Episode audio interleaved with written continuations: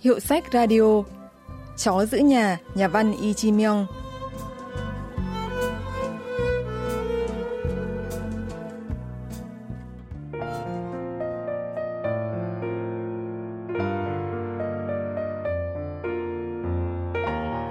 Bắc Triều Tiên, một đất nước rất gần mà lại rất xa. Rõ ràng hai miền Nam Bắc bán đảo Hàn Quốc cùng một dân tộc, nhưng người dân lại không thể gặp nhau hay trao đổi tin tức trong suốt hơn 70 năm qua. Hiệu sách radio trong tháng 6 này sẽ giới thiệu tới các bạn chuyên đề đặc biệt Bắc Triều Tiên qua cái nhìn của những nhà văn vượt biên. Chuyện ngắn đầu tiên trong chuyên đề này là Chó giữ nhà của nhà văn Lee Ji Myung. Mặt trời nhạt màu, dần ngã xuống bên kia triền núi phía tây. Ánh hoàng hôn đỏ lượng màu nang quạt đang trùm lên cả sườn núi. Một cánh quả đen xì chấp chới bay trong vùng trời rực đỏ cuối ngày, cũng như được nhuộm màu, trông lộng lẫy như phượng hoàng.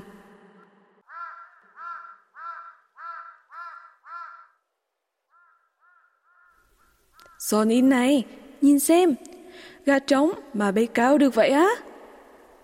Hồng mù ngắm trời, rồi quay lại hỏi đứa con trai đang chơi trò nhảy lò cò với bạn. Cha bị điên à? Đó đâu phải gà trống, là quả đấy chứ ạ? À? Nhà văn Lee Ji Myung sinh năm 1953 ở thành phố Chongqing, tỉnh Bắc Hamgyong và là một nhà soạn kịch ở Bắc Triều Tiên. Từ sau khi xin tị nạn tại Hàn Quốc năm 2004, ông vẫn tích cực sáng tác nghệ thuật. Chuyện ngắn Chó giữ nhà được xuất bản năm 1919, kể về nhân vật chính là Hyung Mu, cha của hai chị em Son Nho và Son Nil, làm trưởng đội khai thác than ở mỏ than Songjin. Cha đi đâu đấy ạ? À? Cha sẽ mua thịt lợn chứ ạ? À? Cái thằng này, sao mà hấu ăn vậy hả? Tối qua đã ăn giò lợn luộc rồi mà còn đòi cái gì nữa? Thì đúng là con thích ăn thịt đấy. Cha mà không mua về là con mắt mẹ vì cha ngày nào cũng ra chợ uống rượu. Cha giờ mang phận như con chó mà nhậu nhẹt gì cơ chứ? Hồng Mu chỉ biết cười trừ, nhìn con trai chạy theo bạn.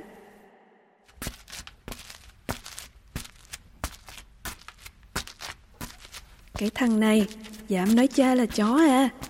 Không còn biết trên dưới là gì nữa hả? Con mà nói với thế với cha à? Thì giống chó, nên mới gọi là chó chứ sao? Lễ nghĩa đạo đức theo chủ nghĩa cộng sản của mày, thế là hỏng hết rồi. Cha mày bằng vai phải lửa với mày à? Này, mày không biết à? Cha tao mất việc rồi, không có việc gì làm, suốt ngày ở nhà thì gọi là chó giữ nhà, chứ gọi là gì? Mày không biết đây là cách gọi những người thất nghiệp dạo này ư? Thật hả? Hóa ra chó là được dùng với ý nghĩa như vậy à? Bố tao cũng ở nhà chơi suốt, nhà máy đóng cửa rồi mà.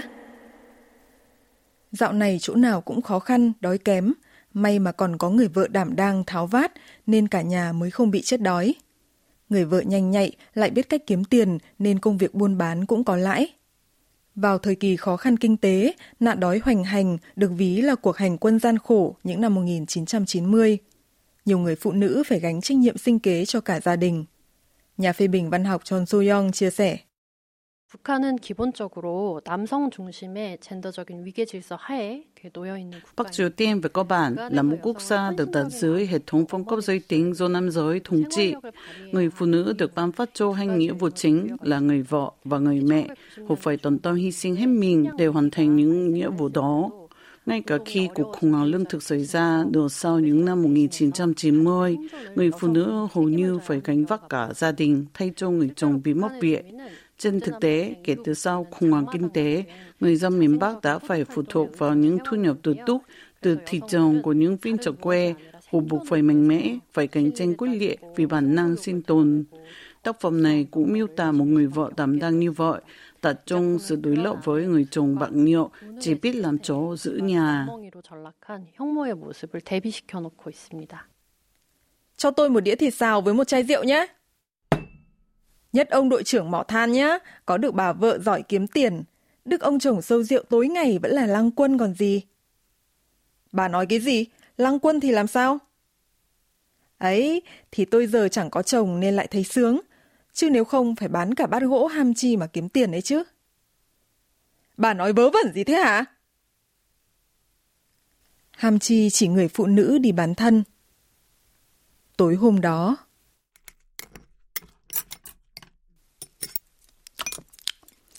Nhưng mà cha này, chị thằng che hồ ấy, cứ đếm đêm là đi mà kiếm được nhiều tiền lắm.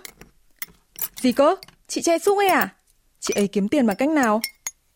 Che hồ nó kể là chị ấy đi bán ham chi. Chị cũng đi bán ham chi thử xem sao.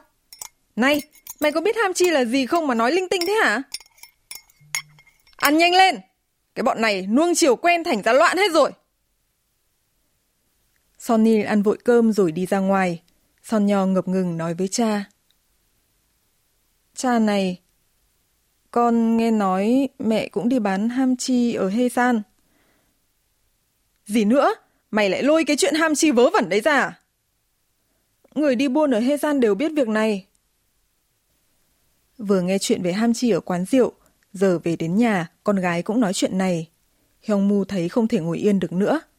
Anh ra ga tàu, gặp Min Su đi buôn cá ở Hê San. Ôi, mùi cá tanh quá! Chú mày vẫn bán cá à? Túng thiếu đến vậy cơ à? Anh nói vậy là sao? Anh buôn cá bao giờ chưa mà ăn nói hồ đồ vậy? Chú mày nói thế nào chứ? Anh làm cán bộ ở mỏ than, làm sao lại phải buôn cá? Suốt ngày tanh rình như chú mày. Vậy là anh vẫn còn có cái bỏ miệng rồi. Làm phận chó ngồi xó nhà mà còn bày đặt. Hmm. Mà chú mày có biết chỗ vợ anh ở Hê San không? Tôi không biết rõ địa chỉ cụ thể, nhưng biết ở chỗ nào. Hyung Mu hứa mời Min Su chầu rượu, đổi lại nhờ cậu ta chỉ đường đến Hê San. Nhờ Min Su mà anh có thể đi tàu mà không cần giấy chứng nhận. Anh lén trèo lên nóc tàu, ngồi chờ đúng 5 tiếng đồng hồ là đến nơi.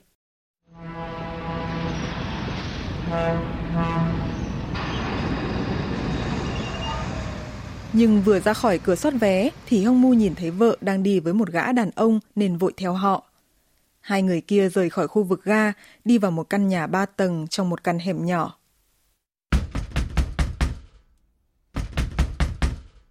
Hyung Mu đập cửa âm âm. Cửa vừa mở, anh xông vào bên trong, mở tung cửa phòng. Trong phòng có vợ, người đàn ông kia và một phụ nữ trẻ khác. Vợ kéo Hyung Mu vào trong bếp. Anh để lưu trẻ ở nhà đấy à? Ờ, Son Nho giờ đã 15 tuổi, lớn rồi. Có chuyện gì gấp vậy?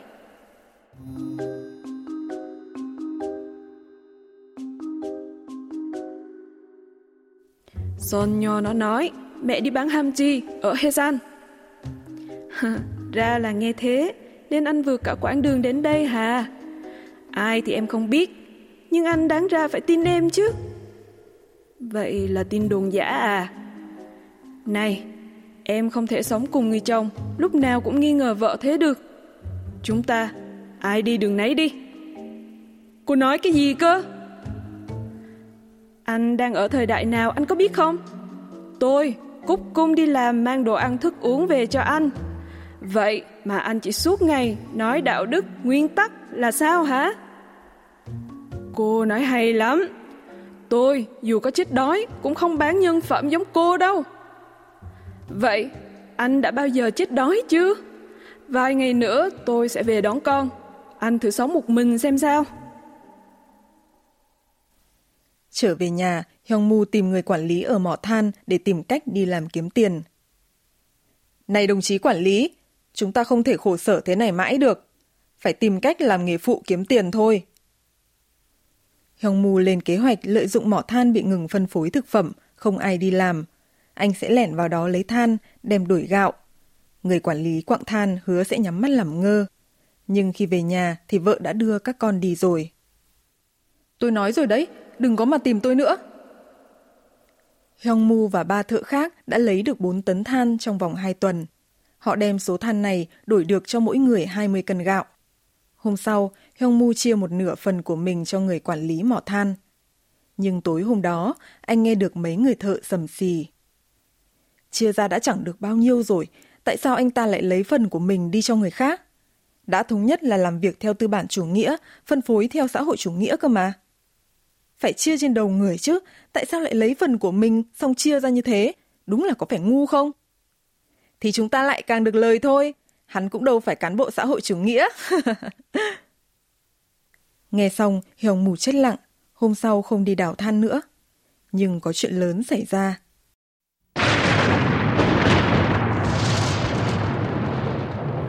Mỏ sập, một người chết, hai người còn lại bị thương nặng. Người đứng đầu là Hyong Mu bị bắt, chịu kết án 7 năm tù.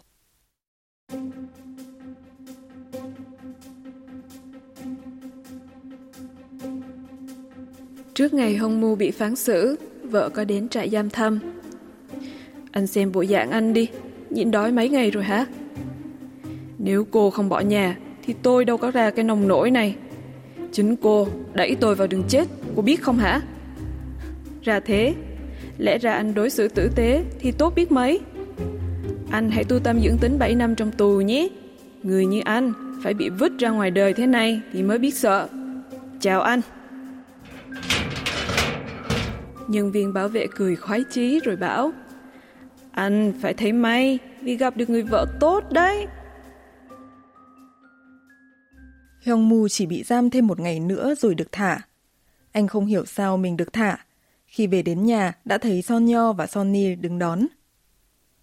Cha ơi, con xin lỗi cha. Giá con không nói chuyện bán ham chi thì đâu đến nỗi này. Thực ra là mẹ đi buôn bán gần vùng biên giới, xong thấy các cô gái ở đó bị lừa. Đói khổ nhiều quá nên thương tình, mẹ mới giới thiệu cho các cô ấy làm ăn. Người ta không biết nên đồn sai.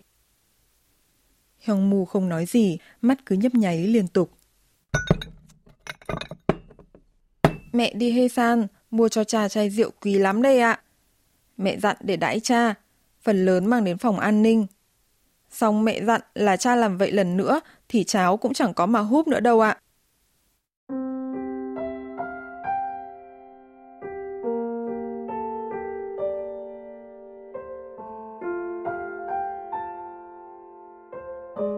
Mấy ngày liền nghỉ dưỡng sức sau khi rời khỏi trại giam, Hồng Mu suy nghĩ một hồi. Đến tối thì tìm đến Minsu. Minsu đang đóng gói cá và đá tảng để mang lên tàu đem đến chợ Hesan bán. Thấy Hồng Mu tìm đến thì ngạc nhiên lắm. Chú Minsu này, lần trước tôi xin lỗi chú nhé. Tôi đã chê chú có mùi tanh lúc đi tàu đến Hesan đấy. Minsu nói, có sao đâu mà. Rồi nhờ Hyung Mu mở rộng cái miệng bao tải đựng cá. Hai người cùng đóng gói cá bọc ni lông vào bao tải to. Minsu này, giờ tôi cũng muốn thử đi bán cá. Chú chỉ cho tôi các đường đi nước bước nhé. Minsu nghe thấy cũng thích, nói là hai người thì sẽ tăng lợi nhuận gấp đôi. Anh ta còn đùa hông Mu rằng, làm cán bộ trong mỏ than, giờ có dám đeo bao tải cá tân ước đi rao không? Cái chú này, giờ còn cán bộ cán bung gì nữa?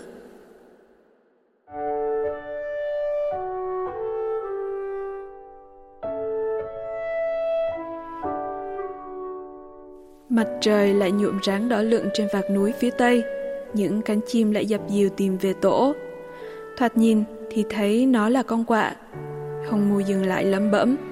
Thời thế đen đuổi thối tha, nên thành ra chỉ toàn thấy quạ. Nhưng mà tại sao lần trước mình lại nhìn con chim xấu xí này ra con gà trống được nhỉ? Giáo sư Bang Min Ho, khoa ngữ văn trường Đại học Seoul phân tích chi tiết cuối chuyện. 아내도 돌아오는 시기 되고 또 형부도 풀려 나왔으니까 일종의 해피엔딩이라고 할 수는 있지만 Người vợ quay trở về, Hong Mu được tha tù. Có thể nói đây là một lời kết thúc có hậu. Nhưng nghĩ lại thì là một người từng là đảng viên, từng là quản lý trong một mỏ than nhà nước. Nhưng nay đã nhận ra không thể bấu víu vào đảng hay nền kinh tế xã hội chủ nghĩa. Và rồi để sống, anh ta cũng cần phải đi kiếm tiền giống vợ. Câu hỏi cuối tác phẩm, tại sao lần trước mình lại nhìn con chim xấu xí này ra con gà trống được nhỉ? Như ẩn dụ cho quá trình thay đổi nhận thức của Hyung Mu, một người đàn ông Bắc Triều Tiên không thể phân biệt, ý thức được tình cảnh và thân phận của chính mình. 어떤 존재인지를 분별하지 못하는 형무 자신의 상황을 빗대서 얘기한 것이죠.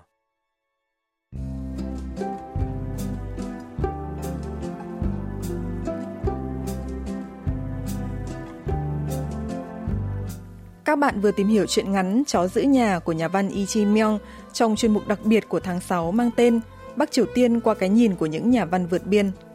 Chuyên mục Hiệu sách Radio xin kết thúc tại đây. Xin hẹn gặp lại các bạn vào thứ ba tuần sau.